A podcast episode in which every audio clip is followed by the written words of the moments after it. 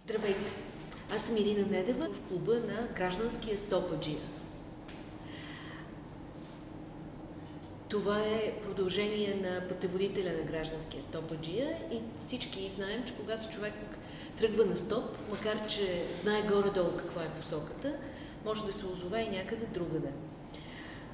И е, още едно нещо, което човек научава, ако се движи на стоп, е, че има какво да научи и то сериозно от е, случайните срещи по пъти и не случайните такива. Да кажа последно, че правим е, това и цялата тази поредица от дискусии в е, пространството на къщата на неправителствените организации на улица Христо Белчев. Едно добро, добре познато място, предполагам, за много от вас, които следите тези видеа. И започвам с темата днес – символите на нацията. На фона на големи кризи, като войната в Украина, преди това пандемията, маските, вируса, непрекъснатите политически кризи, които изживяваме, перманентните избори и изборни ситуации, в които се намираме, като че ли обществото ни е вътрешно разделено, такова е усещането, което се налага, неспособно да намира консенсус, без надделяваща гледна точка и много често стигаме до извода, че то е ценностно дезориентирано или поне със сигурност сериозно разделено по редица ключови въпроси. Така ли е действителност? И това, което ще направим сега е опит за внимателно вглеждане в наглед ясни и обикновени теми, като тази. Кои са точно символите на нацията? Някой се пошегува, когато направих фейсбук пост с този въпрос, че това е нещо, което се учи във втори клас и няма нужда повече да се задълбочаваме върху него. Един друг любопитен коментар беше символ на нацията е питането, самия въпрос за символите на нацията и знака, че чувстваме някакво напрежение в тази тема. Но за мен това, което е любопитно е да дебатирам с а, нашите специални гости, каква е тяхната гледна точка, дали има съгласие върху това, кои са и какви са символите на нацията и защо как разбираме нация, национална принадлежност, с какви конотации натоварваме израза символи на нацията, дали ще виждаме предимно положителните или предимно негативните конотации на националното. Това е темата, която ни събира сега. И а, последно да кажа, че правим този дебат и тази дискусия в светлината на едно доста интересно проучване с методите на качествения анализ, направено от Венелин Стойчев и Силвия Борисова, озаглавено за разширената онтология на ценностите или защо демокрацията у нас е само в бирата, в рамките на този същия проект Дигитални демокрации срещу дигитални диктатури. И сега ми е много приятно да представя а, специалните гости на този дебат. Стефан Дечев. Добър ден. Той специализира в Амстердамския университет и в Централноевропейския в Будапеща. Бил е гост-преподавател в редица университети, Мадрид, Град, специалист, автор на множество изследвания, преподавал в Югозападния университет в Благоевград, в Софийския университет, чест автор в Deutsche Welle, в Свободна Европа. Също така един от авторите на призива на българските учени държавата да признае отговорността си за преследването и депортирането на евреи по, втора, по времето на Втората световна война. Много ми е приятно да кажа добър ден и на Константин Голев. Здравейте. Добър ден главен асистент в Института за исторически изследвания към Българската академия на науките, магистър по архивистика и по история на Русия, Източна Европа и Евразия от Историческия факултет на Софийския университет, също така с докторат в катедрата по средновековна история на Византия. Научните му интереси са свързани с номадските народи, кумани и монголи, взаимодействието им с заобикалящите общества, поседналите общества. Също така се занимава и с събирането на устно-историческия разказ за цялата фаза на българското участие във Втората световна война, 41-45 година. Също множество специализации в Будапеща, в Американския изследователски център в София, Центъра за академични изследвания в София, също така гост-преподавател в много е, университети, Централно Европейския университет в Будапеща, вече споменат, Еврейския университет в Иерусалим, Оксфорд и други. И сега започваме така. Дискусията е свободна, може да се прекъсвате във всеки един момент. Идеята ни е да извадим наистина горещите картофи от темата за символите на нацията ни. И тъй като е изключително важно за нас не само академичното говорене върху предмет, който е пред нас, но различен от самите нас, на мен ми се иска да започна с личен въпрос. Кои са лично за вас символите на нацията? Как ги а, подреждате? Как ги иерархизирате? В какво ги намирате?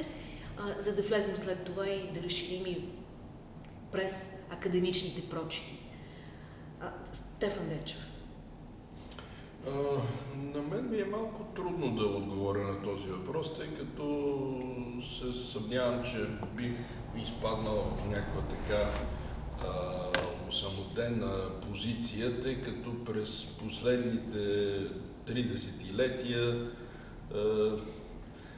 представата за символи на нацията се променя непрекъснато, но като че ли в някакъв смисъл има някакви трайни образи и трайни сюжети, които остават от последните десетилетия на комунистическото управление, които пък по някакъв начин се реферират към периода на 30-те години.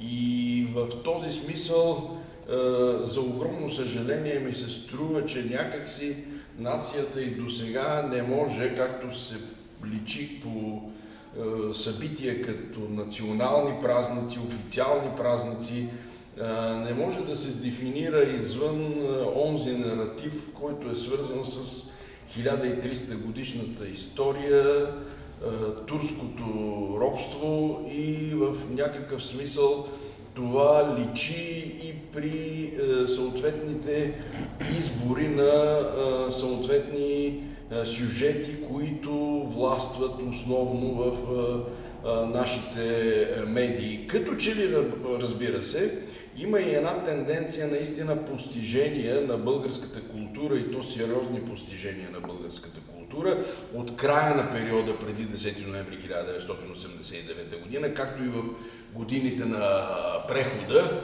Имам предвид постижения на представители на българската култура, да попадат сред тези символи на нацията. Като, и ми се струва, че Например, български постижения, като например номинирания филм за Оскар, Светът е голям и Спасение дебне от всякъде. Все пак, нали, самия факт, че беше показан заедно с Козия Трог, означава, че имаме две различни мисления. Тук веднага искам да кажа, че Козия Трог за мен е извън всяко съмнение едно от големите постижения на българското кино през този период.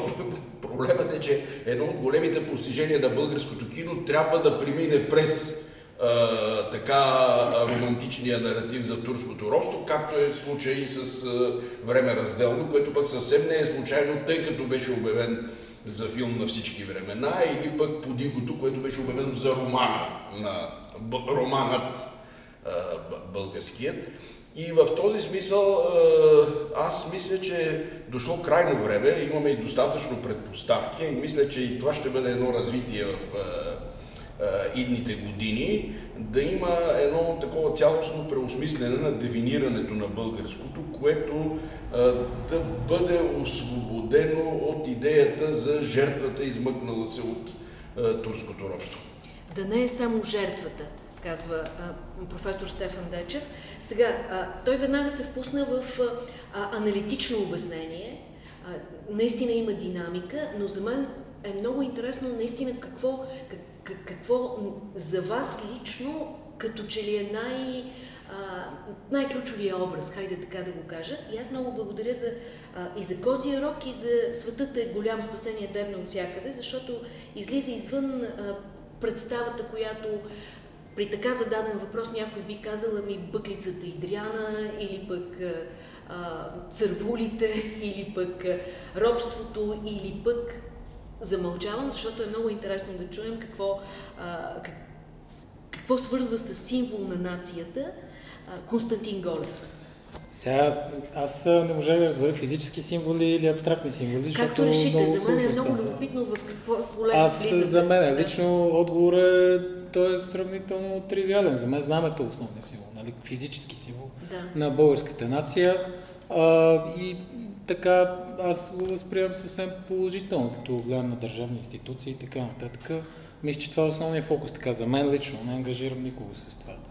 А, ако може да направя една препратка към уволните ви думи, защото много съм разсъждавал, те ще, малко ще ни върнат в страни от, от разговора за символите. Обаче в българското общество много често се злоупотребява с думата разделение, според мен, без да, да отричам действително кризисната ситуация, в която сме в последните две години, даже повече.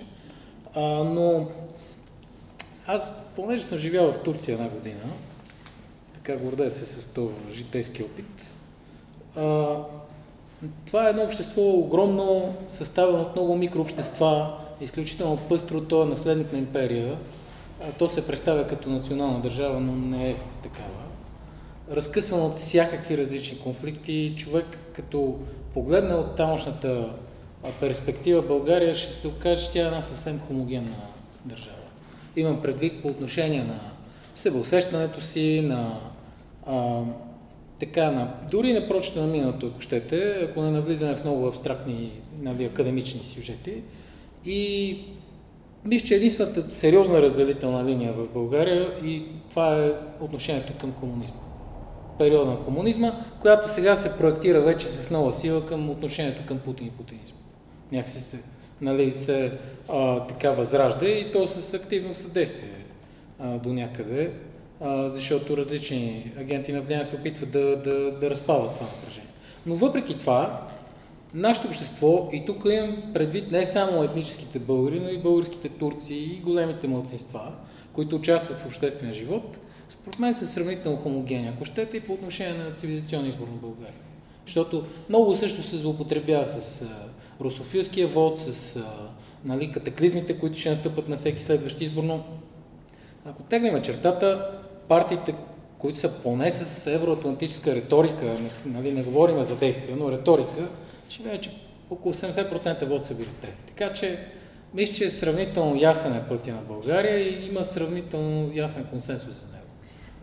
Знамето, знамето казвате вие като Да. физически символ, кое знаме? А, сегашното, предишни варианти, самарското знаме, защото това също Е, е... не, сегашното, разбира се, Сегашното. аз за себе си Да. отговарям. Да. Да. А,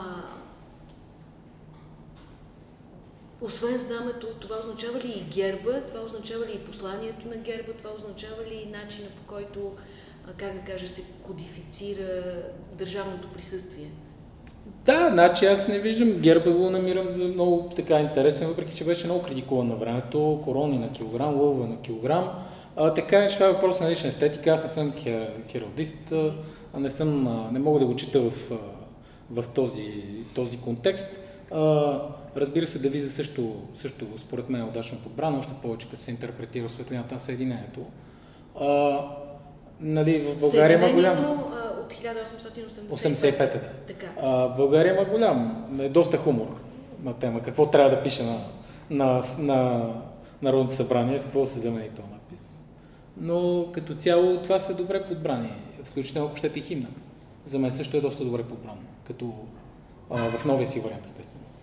Нали, достатъчно така позитивно послание носи. Добре, но а, същевременно с това ние си даваме сметка, че в момента, в който проблематизираме един или друг елемент от това, което сме свикнали, нали, традиционно да възприемаме като символи на една нация, то това са за всяка една, нали, външната, външната разпознаваемост.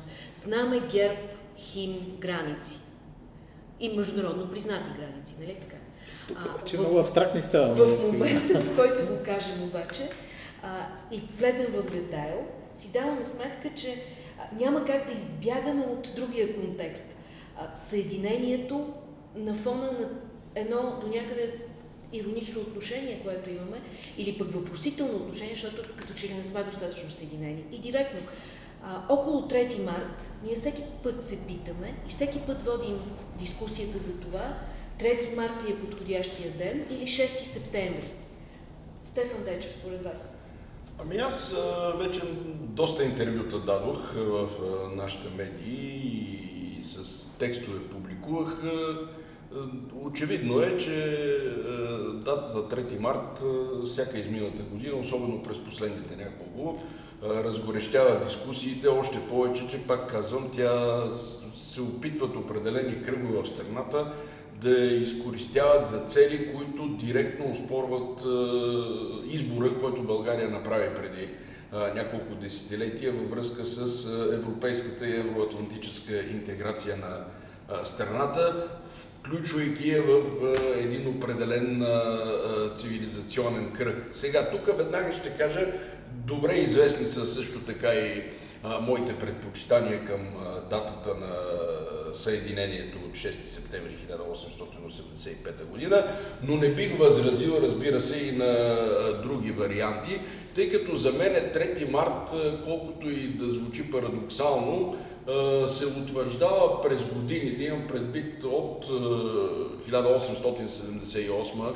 9 до 9 септември 1944 година, поради обстоятелството, че тъй като няма непосредствено българско участие в тази дата, в един момент тя се явява неутрална и равно отдалечена от различните политически сили.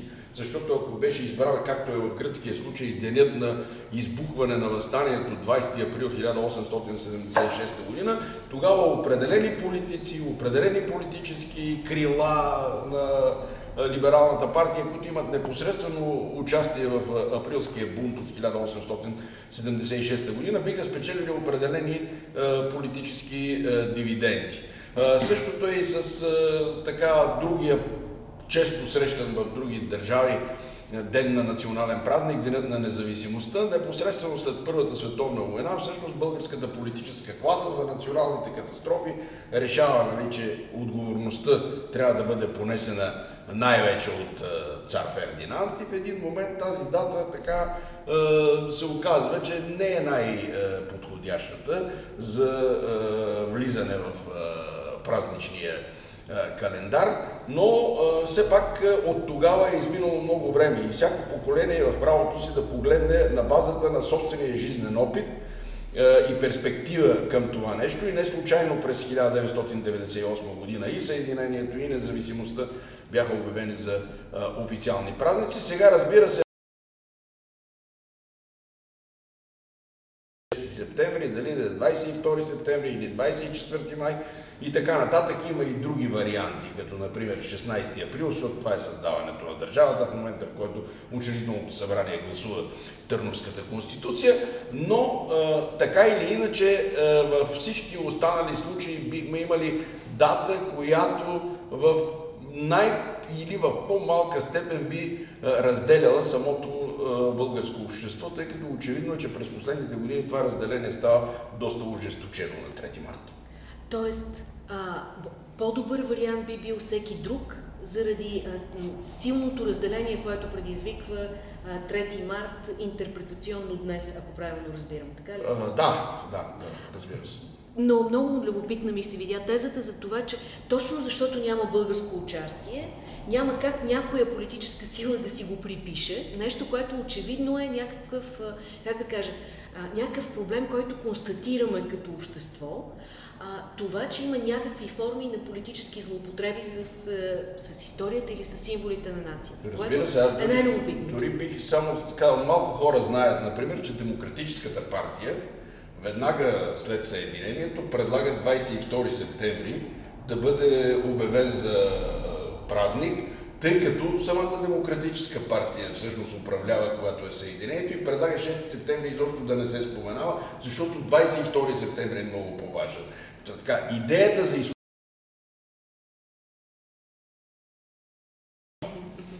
Любопитен ми е коментар. Не, тя историята винаги ще се употребява политически. Това е неизбежно и във всяка предхождаща и следваща епоха това ще става. Това... Аз не съм съгласен, не. А, мислил съм много за 3 марта и преди войната и след войната, защото дебата с особена острота излезе на преден план след инвазията на Путин и миналата година беше доста скромно отбелязан празник, което имаше, имаше резон в, в контекста, в който се, се случваха тия мрачни събития. Обаче, въпреки всичко, за мен 3 марта е централната дата.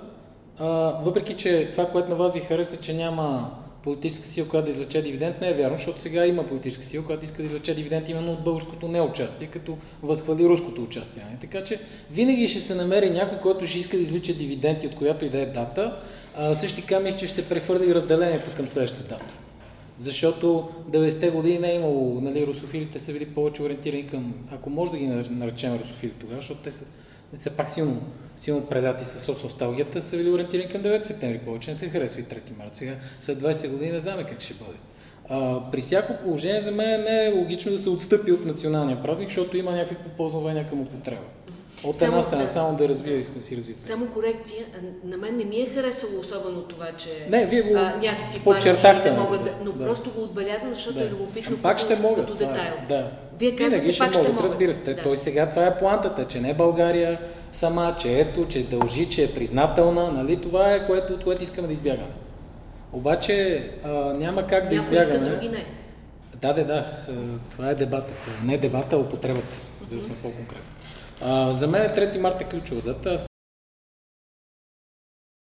Наскоро не искам да се повтарям, но тя е ключова дата, защото поставя началото на държавата. Въобще се поставя въпроса за държава. И в крайна сметка така критикувания в нашите исторически среди Сан Стефански идеал и особено от определени историци, сред които и доцент Дечев, аз не възразявам срещу него, но с някои уточнения. Значи, ние по някакъв начин трябва да адресираме въпроса за това, че в българското общество има извън, останали извън съвременните предели на България и по някакъв начин да, да уважиме този факт. И за мен е точно избора на 3 марта е, е такъв и моето семейство е такова и много други семейства са такива. А, като на Сан Стефански идеал не трябва да се разглежда в някаква ревизионистична перспектива, че ще си връщаме някакви земи и други такива неща. Това въобще не стои на дневен ред. Тези земи са с отдавна променен етнически статут а, и там население. Напротив, въпросът е, че така, аз само в моят блок, като се огледам, примерно моето семейство, едната му част от а, западна Тракия, а, горе на комшиката баща й беше от западните покрайнини, пък майка и те починаха леки пръст. Тя беше от едно село на 10 км на север от Солон. Значи ние всички в този блок а, сме някаква а, така, Сан Стефанска България, нали? въпреки че разбира се не всички от тия територии попадат в Сан, Сан Стефанска България, но искам да кажа, това е един, един поглед назад към нашия происход, а, едно уважение към един куфър, за да живеят българската държава и това трябва да се уважава. И за мен е това начина да се, да се формулира това уважение. Защото всяка друга дата ги оставя извън. Нали? А не, пак подчертавам, не като ревизионизъм или нали, някакъв а, криворазбран шовинизъм. Не. И другото, замитането под килима на факта, че в крайна сметка Русия ни освободила, защото ние не можем да избягаме от този факт. Няма да реши въпроси, след това се плащаме за това. Аз не виждам никаква драма. Разбира се, съвременните режими в Кремъл, няма преди само Путин и преди това предхождащите го, се опитват да манипулират постоянно комплекса за признателността, за благодарността и така нататък. В крайна сметка, един човек, ако е наистина свободен, той може сам да прави своите избори. Той не дължи на никого нищо. Така че а, и признателността, и може би като стане въпроси за, за българските време, може пак съвременната тема, признателността е личен избор. Тя не може да се налага, не може да се диктува, защото това, това не е свобода. И а, в крайна сметка, Османската империя, колкото и така да, да се говори за болния човек на Европа и така нататък, това е доста силна държава, българите са неорганизирани, нямат своя държавна организация. Естествено е тази борба да е трудна и е естествено да се намеси външна сила. Няма драма, ние не трябва да се комплексираме А, добре, обаче аз все пак се питам, нали, докато стоим още много малко на 3 март, а, до каква степен е вярно твърдението, че всъщност това е датата, на която държавата се появява на картата, ако става дума за предварителен договор между външни сили? Защото... Е, ние не можем да бъдем страна след като няма държава. Ама ставаме ли с на 3 марта? България това е още в БЦБО, нали, Българското централно благотворително общество, в навечерието на войната. Освен това, да, наистина, това е един предварителен договор, който с него не се появява България. България се появява тогава, когато се приема Търновската конституция на 16 април 1879 година. Другия момент, който е много важен, е, че изобщо не е вярно, че е, избора, примерно, на Съединението, като не казвам, че това задължително трябва да стане, е, игнорира е, българи е, и техните потомци, които са от някакви други краища на Балканския полуостров, тъй като а, самото съединение, в него участват един куп македонски българи. Да не говорим, че и името на комитета първоначално е македоно-български, българо-македонски, за да стане, а, нали, това са абсолютни факти от историята. Нали, и никой не, не поставя въпроса заради някаква а, политическа коректност, нали, да, те да бъдат а,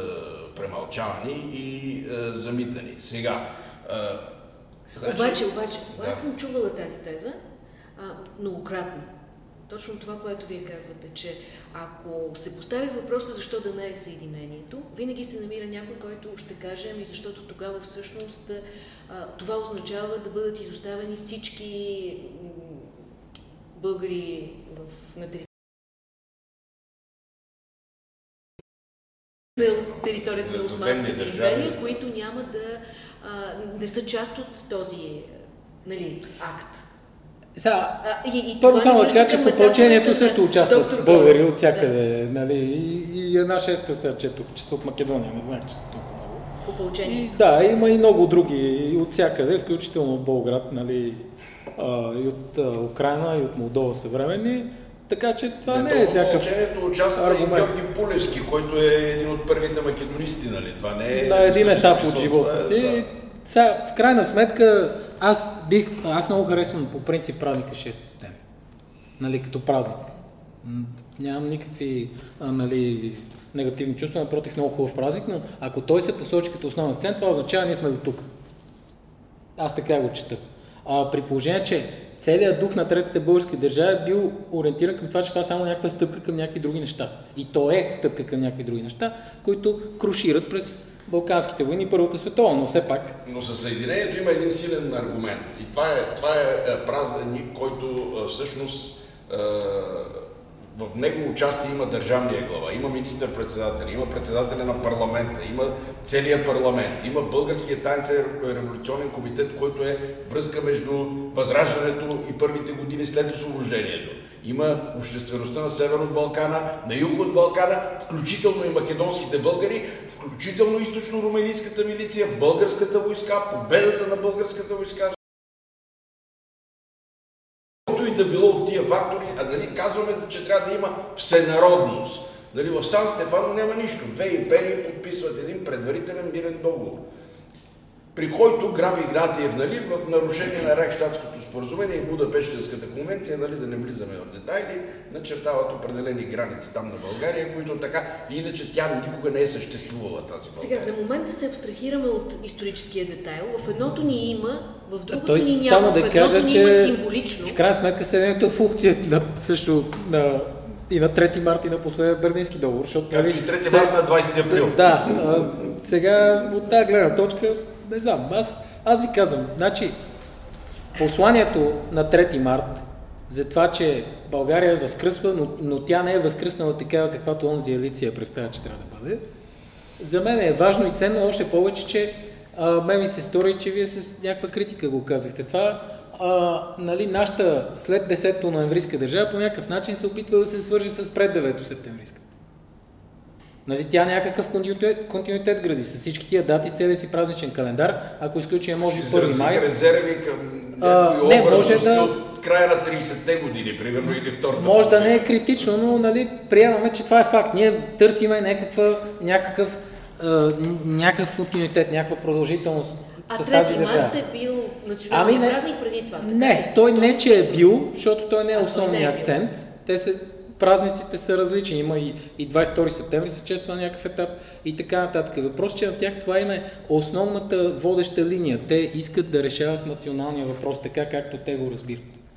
Това е всичко, което те правят до 1944 година. След това рязко спира да се прави и така или иначе този въпрос вече не съществува. Даже имаше едно предаване на, на История БГ, не мога да се сета темата каква беше, но, но едно момче от публиката, ученик, зададе много правилния въпрос. Не смятате, че обединението на България се състояло, когато всички бежанци са дошли в България? Това е резонен въпрос, аз много го харесах, защото това е така в крайна сметка, който наистина много е искал, е дошъл да живее в България. Аз затова и казах, че според мен 3 марта е препратка към тия хора. Нали, защото по някакъв начин се казва, че България така стъпва на сцената, по някакъв начин маркира се. Ясно е, че това е трик руски. Ама, с, да. пре, нали, с а, прекомерните граници. И след това това е начинът по който се, се артикулира това желание за ревизия пред а, великите сили. Винаги това се изкарва на плането. А и все пак то стъпва по някакъв начин на границите на екзархията. В малка степен. В какъв, какъв, добре, в този смисъл, каква е връзката между 3 марта и бъдещето? И това, което си поставяме като перспективи. Нали? Държавата, която искаме да бъдем един ден. Ама аз по принцип съм доволен от държавата, която сме и сега. Сега, нали, с всички критики, които може да отправим към някакви системни злободневни проблеми, не виждам, защото трябва да се, да се поставя някакъв желон, който да преследваме. Нали. За мен е просто това е, нали, това е точно както и го и казах. Е, Континуитета с пред 9 септемврийската национална държава. Значи тя по този начин се изживява. Ние всички имаме някакви корени от тия земи. Нали, и по този начин почитаме и предците и тия, Добре, които са е положили някакво- усилия. Да, това може би е някакво обяснение наистина защо след 89-та се залага на датата 3 март. И то е... А, На датата то е на 3 релевантно. март заложи Петър Младенов с едноличен акт, нали, който Е, след това и, беше подкрепен от последния тоталитарен комунистически парламент. Нали. И от Това- Желев, който е първият демократично избран български президент. Да, аз След мисля, че това дойде поради една спонтанност. Вече няма да е 9 септември. Точно така. А това също е нещо, което трябва да уважим. Даже четох и такава теза вчера, а, че в крайна сметка, дори само защото е контрапункт на 9 септември, 3 март пак е много важен. А и А това, колко е? понеже Колко само, е ако може да кажа, Да, нали, е? говорим за фокуси. Да. Не е много хубаво да разфокусираме нацията през Така е. 20 години. Нали. Таман да свикне, айде сега пак. Е, добре, това е реплика а, от а, доктор Голев на а, казаното от а, Стефан Денчев в началото на разговора, че очевидно има динамика и може би всяко следващо поколение ще дебатира и ще казва ми не ни е това най-точната дата, ще има друга. Обаче, а, ако 3 март, аз продължавам да мисля за това как всъщност България я няма, ние си я въобразяваме като една а, голяма, силна, връщаща се на картата на световните народи, голяма държава, обаче ни няма и даже при самото подписване на този договор, който и самия той не се реализира. Тоест има прекалено много, а, как да кажа, действия, които всъщност не са действия. А, същност, която като че ли я няма. Не е ли по-логично тогава датата на държавността да се свързва с, а, с друг момент? Аз Е, ако ще е конституцията, е много легалистко ми изглежда това. Сега, нали, разбира се. Да, а, а възможно ли е в България, да кажем, символ на нацията да е нещо, което е изцяло свързано с а, легалното съществуване, с идеята за, за закон? Това е, примерно, първият момент на появата в а, а, признаване от международната общност, международно признаване на граници, такъв тип неща. Неща, които сега виждаме, когато една държава а, е отвоювала независимостта си, примерно, и иска да бъде призната. Или пък За когато една За Украина държава е, или когато Защото една тя си е в държава е, международно признати граници. Там... Украина безспорно. Да. Или когато някой е окупирал определено парче земя и ние виждаме, че международната общност е тази, която казва не, това не е тази държава. Това не е, Е, да, да, Донецката виждаме република, че това е Украина. той, който е окупирал, пак си е окупирал, така че точно това е проблема с легализма. Нали? Не, аз а, мисля, че това много ще ни отдалечи от хората на времето. Сега, Да. нали, които са, защото а, и самото, а, самото разочарование, което а, нали, се изпитва от а, българския народ след Берлинския конгрес, ясно показва, че те а, тези вече са си представили че това ще се случи в Сан Стефано. А, пак казвам, руснаците е целенасочено, така се изиграват картите, за да могат след това да винаги да тази химера да я посочат. Това е естествено. Ама Но тази Обаче- този, химера лега- този легалистски документ, този легалистски документ, Търновската конституция е конституция, която е свързана с това, което ние в момента най-много ценим, а именно демокрацията, демократичните институции и правовата държава. И винаги, когато в този период, като се започне от 1879 до 1944 година, независимо дали ще е борба срещу режима на пълномощията, борба срещу изкривяванията по време на а, Стамбуловия режим, а, борба срещу а, така наречения личен режим от началото на 20 век, борба срещу а, така авторитарните тенденции по време на земеделското управление и по-сетне и по-сетне по време на авторитарния режим вече пък на а, царя, винаги идеята за Търновската конституция е била водеща на всички онези, които са намирали в опозиция и искат да съхранят демокрацията. И когато идва референдума за република и се се подготвя почвата за установяването на тоталитарна комунистическа власт, Демократическата партия дори казва република, но да оставим Търновската конституция и само да променим формата на управление, защото това е единствената гаранция, че България ще остане демократична държава. Сега, първо тук, все пак и в тази конституция също има руско участие, много сериозно. Нали? Не, че е лоша конституцията, но нали, пак няма да избягаме от Русия. И няма се реши този въпрос. Което е, си е българско. Което е по-важното, е, че ако се избере такава дата с такъв модерен а, акцент, защото е модерно сега наистина да се залага на институции и така нататък, окончателно ще се засили тази русо, дихотомия между русофилията от една страна, патриотичното, благородното и демократичното, западното и продажното от друга. Това ще сипе много, много гориво в този огън, който е изцяло в интерес на, на сили извън нашата страна, извън Европейския съюз. Интересна теза. А, т.е. залагането на легалистското срещу другото, което... Разбира се. Как го определихме? Нещо, което е малко химерно, а, но пък от друга страна е едно голямо обещание, което движи националния идеал, който започва да движи и българската политика преди 40 Не само, освен това в крайна сметка. Включително и включването края на, на войната, на Третия райх, нали?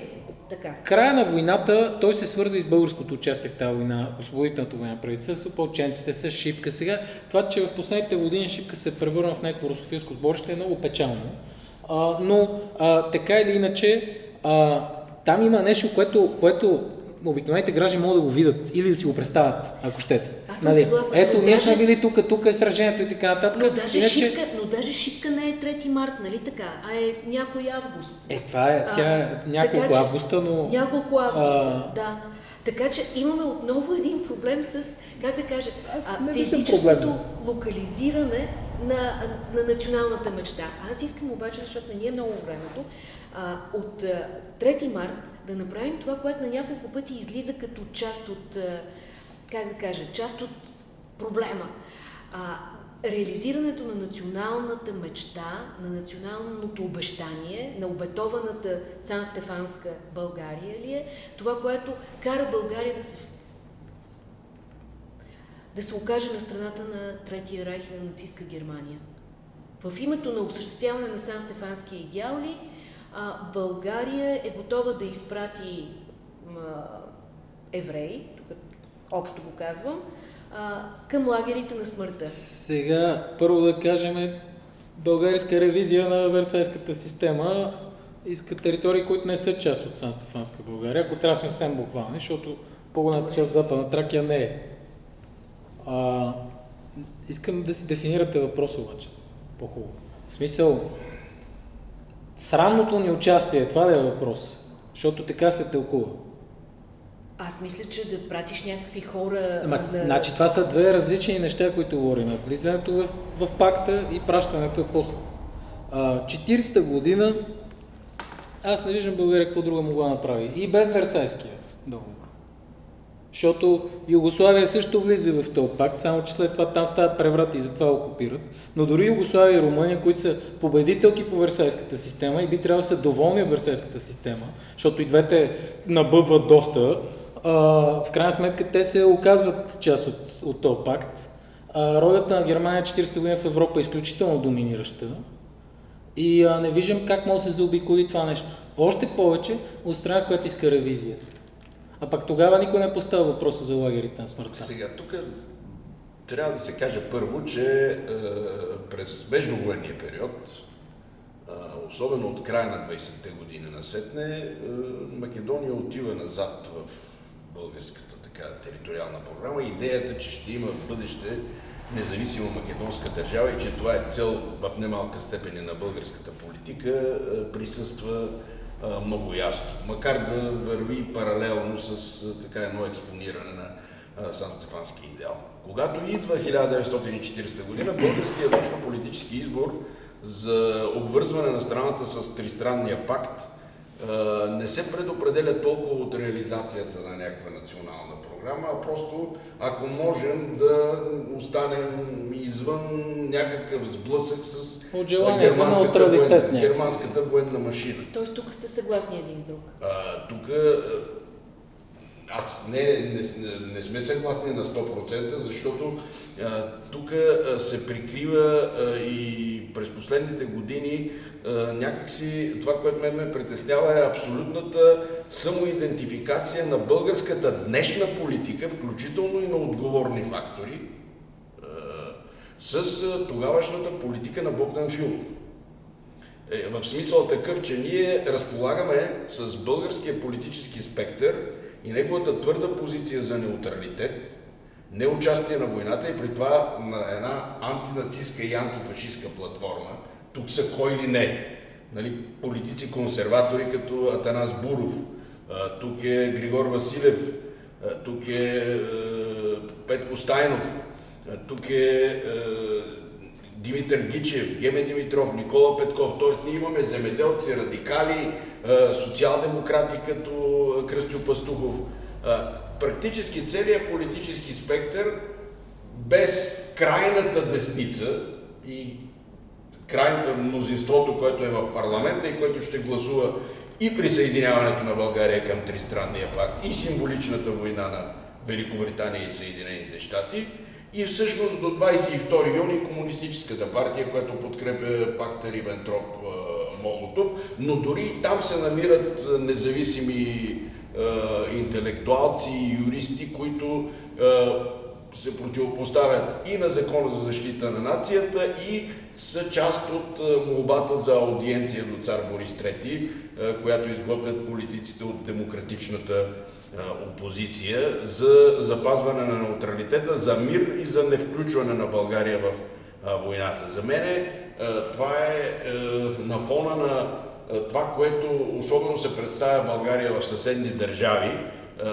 Тоест, мисля, че имаме един разнообразен, широк спектър от консервативна десница през център до левица, който е на демократични на антифашистски позиции, на антинацистски позиции, на позиции за мир.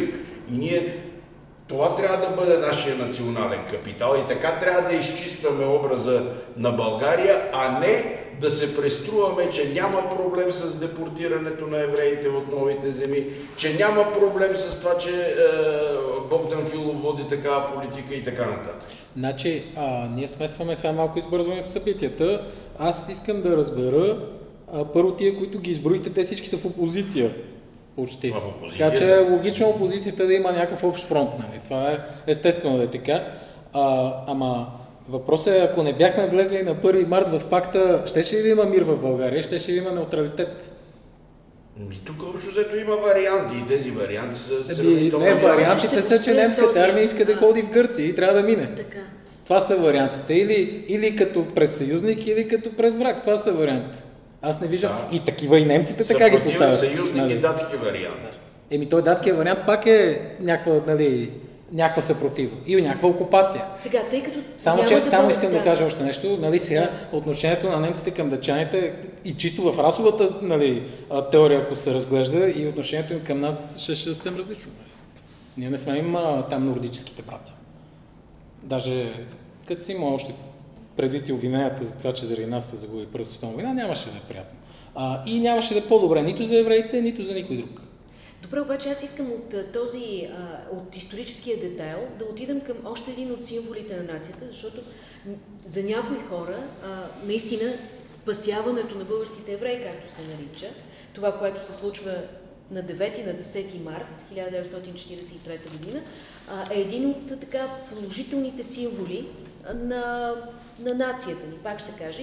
Винаги се говори за това, че българинът е толерантен и че е спасил евреите си. Стои обаче въпроса какво се случва, с еврейското население в а, така наречените новоприсъединени земи. И а, можем ли да наречем случващото се през март 1943 година един такъв символ на толерантността на българската нация, според вас? А, на практика ние правим анализ на символите на нацията през две ключови дати. 3 март и, да го кажем, 10 март. Различни години, разбира се. Само една Символ вметка на нацията да ли е? направя. Така, пословичната толерантност на българин, пословичното трудолюбие, а, мисля, че това са клишета, които, а, макар и не напълно изпразнено съдържание, зависят спрямо времето. Символите обикновено са такова нещо, клишета. Сигурен са да е събирателен страшно. образ или фокус, не винаги са клишета. А, Основателно ли е сега, да аз искам да кажа за антисемитизма нещо, преди да, преди да, да навлезем в детайли. Според мен, така съм разсъждавал по въпроса, може да не съм прав. Според мен в България има два типа антисемитизъм. А, единият е битов, има такъв. Той обаче не е доминиращ, но има, пример, песента Белите манастири. Не знам дали сте се заслушвали в текста. Там е време на негативния герой. А, и имам и други наблюдения, понеже се занимавам с устна. Макар че аз сред своите респонденти никога не съм виждал антисемитизъм, но да кажем съм, така съм питал възрастни хора за някакви по-стари събития, може да се долови някакъв на места, някога някакъв негативен стереотип за евреи. Изцяло не е доминиращо това нещо. Българските негативни представи, българин не е толерантен. А, по принцип традиционните общества не са толерантни. Това е някакъв пълен мит, че понеже са живели заедно в Османската империя, всички са се обичали много. А, не са се обичали, не са толерантни, но няма какво направят, живеят заедно, няма къде да ходят. Те затова и живеят сегрегирано, в махали, отделни махали, защото не искат да живеят заедно. А, и се гледа с много лошо око, когато се нарушават тия граници. А, вторият тип антисемитизъм е привнесен от Западна Европа, може от Русия да бъде също модерен. Той е модерен антисемитизъм през 19 век. А, като идеология и доста от дейците на... Айде, не доста, но някои от дейците на Възраждането така имат някакви залитания към антисемитизма. А този антисемитизъм, за който ние говорим, това е вече нацистски антисемитизъм, който според мен е изцяло наложен от нацистска Германия и някакви нейни адепти тук, а, като да кажем Легиона и други крайни нали, пронацистски партии и организации, които обаче не са, не са водещи политически. Те даже са маргинални на момента. А, така че не мисля, че антисемитизма и въобще споменахте подписката, която и доцент Дечев е подписа. Там се фърлят много понятия на куп антисемитизъм и, и има економически антисемитизъм там. Нали, економически заинтересован антисемитизъм. А, идеологически антисемитизъм. Трябва много да се внимава с антисемитизма като клише, защото като се изпразни от съдържание, той ще спре да ще сгуби своето значение. Символ на нацията ли е Да. спасяването на българските евреи, както и израза? Сега, дали е символ на нацията, за мен ми е трудно да кажа, тъй като е, нацията, можем да кажем, че не е гласувала нито закона за защита на нацията, нито е, тя е отменила депор- депортацията, тъй като хората, които са допринесли за това, са много добре известни, нали, и Димитър Пешев като подпредседател на Народното събрание и цялата кюстендилска група с търговеца Асен Сучмезов, учителя Владимир Куртев, Дубнишкия народен представител Димитър Икономов и така нататък, Българската православна църква и православните архиереи, които очевидно, че а, имат а, голяма заслуга да се стигне до отмяната на депортацията. Сега, тук аз съм съгласен, че във, всяко, във всички европейски общества има някакъв традиционен такъв битов антисемитизъм, някъде той е по-силен, някъде другаде е по-слаб. В България очевидно е по-слаб.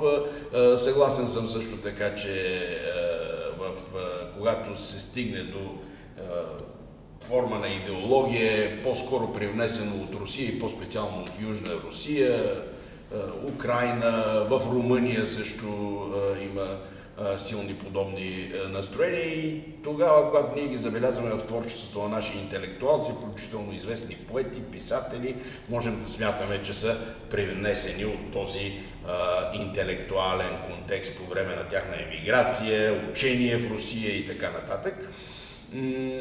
Що се отнася обаче до Втората световна война, тук по-специално мен ме интересува да не се отива в това да се представя изкуствено, чрез изкривяване на историческата картина, държавата като държава водила политика на спасение от първия възможен ден и бидейки това нейна, така да се каже, крайна цел, тъй като в крайна сметка всичко се случва благодарение на стечение на обстоятелства и действието на много и разнообразни фактори, не на последно място и хода на самата Втора световна. Аз тук съм много против специално втората част. За първата съм съгласен а, до известна степен с оговорката, че в този контекст не трябва и България да се представя като системно търсеща как да си депортира и избие евреите, защото има и тая крайност и как очаква и сега просто няма как, защото заради битката при Сталинград вече е неудобно. Нали, защото а, има един парадокс по отношение на хода на Втората световна война. А, в а, тази позиция тя е, че форс-мажорни обстоятелства спасяват българските евреи в голяма степен и това е написано, за съжаление, на, на плочета при Александър Невски. Обаче не форс-мажорни обстоятелства депортират евреите от новите земи. Значи, когато е за вина, виновни сме си сами. Когато е за, за положителното, за спасение, тогава е форс-мажорно. Не е последователен този подход и, и не е честен нито към българския народ, нито към евреите. А, и, и в двата случая. А, по същия начин, аз също съм много скептичен към хода е, на Втората световна война, защото а, какво... Не беше казано това. Не, не, не, той, аз не казвам, че, а, не, не казвам, че конкретно в момента го казва. В момента така било до, казано, макар че не е казано. Доцент Дечев, не, по принцип така се казва на много места, не само, не само в, в това обращение. А, и Специално по отношение на хода на Втората световна война, да ви кажа, 43-та година, март месец точно, Майнштайн точно е разбил пак руснаците, преди Курск нищо не е ясно. А, сега, а освен това, искам също и това да отбележа, а, немски документи казват, че царя по принцип не вярва в немската победа още от 40-та година. Така че да се приписва на обрата при Сталинград някаква роля за това той да си измени решението, мисля, че не е сериозно. А, и второто нещо, и специално в, в обращението, което сте подписали. Не, не, не, не, аз казвам какви са тези теми. В случая, нали, е хода на Втората световна. Аз Сталинград не казах. Не, аз... хода, хода, на втората, хода на Втората световна игра играе роля при следващите опити това да се случи. Значи аз не смятам, не, че Март не, не, аз не Сталинград играе някаква да, роля. Не, защото това се артикулира. Това се артикулира в обществото, аз затова, го, затова да. говоря за това. Ама, а не, че конкретно... Вие, вие преди малко споменахте, а, аз знам за кого говорите. Говорите за два-три по-крайни гласа, които много остро ами... поставят въпроса. Но, става, много, но, но, става много детайлен. Но там не, говори, много, не се говори, в документа не се говори за това. кодиран в исторически Аз не знам, че обсъждаме документа, ама и за документа да, имам да кажа нещо тогава. Не, Добре, не, само... Не, не, не, не, няма да обсъждаме документа. Мен ме интересува друго. Мен ме интересува, а, мен ме интересува до каква степен, а, когато вие казвате, нали, обвиняват се външни обстоятелства, а, за това, т.е. оправдава се спасението с външни обстоятелства, а пък се обвинява а, държавата за системен антисемитизъм.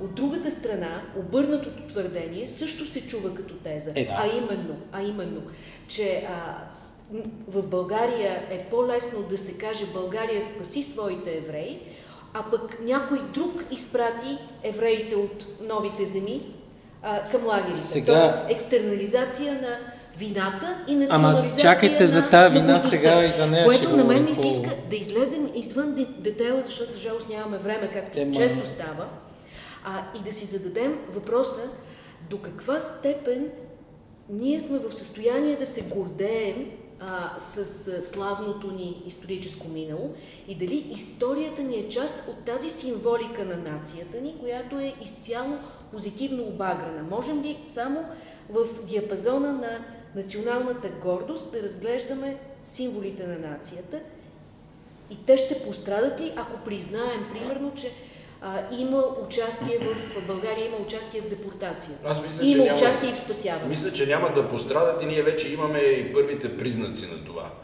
Документа, който обсъждаме, този призив, както и е, участието на българска делегация на 4 и 5 март на възпоменанието в е, Кавала за депортирането на е, евреите.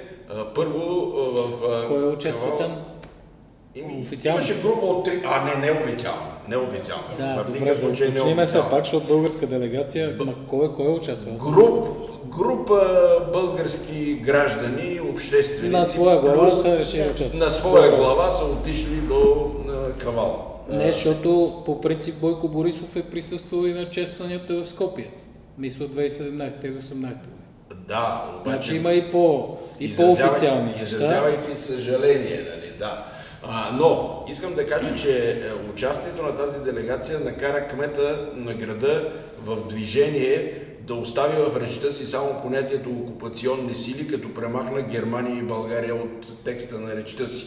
А, вчера или ония ден имах възможността да видя един от авторите на македонската редакция на Deutsche Welle, е, да, с а, дълга публикация посветена на същата тема и знаеки така неговата югославска и постюгославска ценностна система и познавайки различните му текстове, нямаше как да не ми направи впечатление, че нито веднъж той не, употреби, не употребява в статията си понятието фашизъм, говорейки за България, което е направо невероятно. Да, това е голям прогрес, няма съмнение.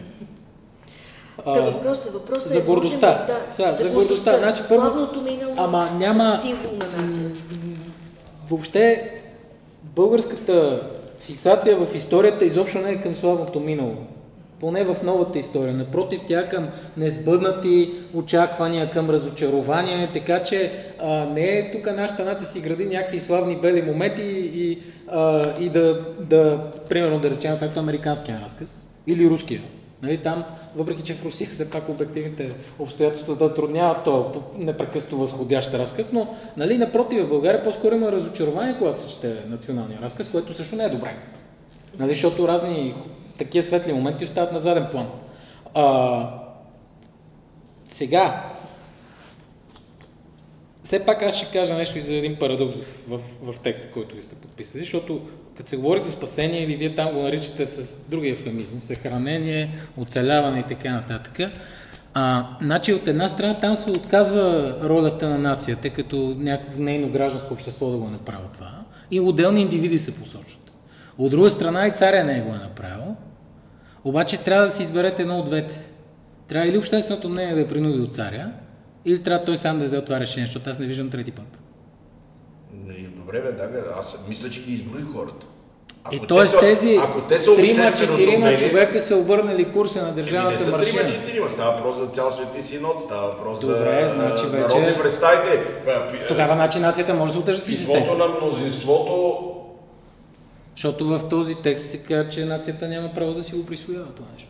не, става въпрос, че понятието употребява и българския народ. Добре, кой е народа? Всъщност в случая, в случая замъглява конкретни а, приноси. Пише защото присвоява даже, аз сега Значи, чета. идеята, идеята на това нещо е, когато утре възникне един такъв колектив, е, е, един такъв, е, една такава ситуация, и когато ние трябва да вземем решение, да не живеем с идеята нали, за българската толерантност и че вече нещо сме направили, а да си спомним какво е направил Пешев, какво са направили кюстендилци, когато са тръгнали за София. Защото те тогава не са знаели, че един ден ще стане това, което се Не, е случило. ясно е това, но аз А, мисля, че би- това в крайна сметка е е точно дозата израз риск. на точно... И, Да. и понеже казвате царя, значи царя не би отменил депортацията, ако не беше подложен на този на натиск. Е обществен, очевидно. на обществен натиск. Нали така? На този обществен. Еми, обществен. естествено. Аз го наричам натиск на конкретни На хора. пет човека. От конкретни хора. Напротив. Не са пет, защото само а, писмото на Пешев е подписано от 40 Точно така, значи има, има гражданско И общество в България, и то което, което в условия, в които се пипа доста строго и силно в България и има и политическо насилие, в крайна сметка изправят глава и предотвратяват тази депортация. Значи това е причината има с да какво да говорим, се гордее българския народ. Нали, Аз не виждам драма тук. Това е и причината в този документ. Ако той с нещо е, си прилича с останалите документи, е, че и той употребява понятието авторитарен режим, който наистина е оставял някакви ниши за някакво гражданско недоволство, позиция, израз, нали, което е очевидно. Аз мисля, че тук не спорим. Това, което аз... Което в крайна сметка взима и решение. Което за мен става очевидно. Това, че решението на 9 и 10 марта е взето от най-високо место, аз нямам големи е, съмнения за това.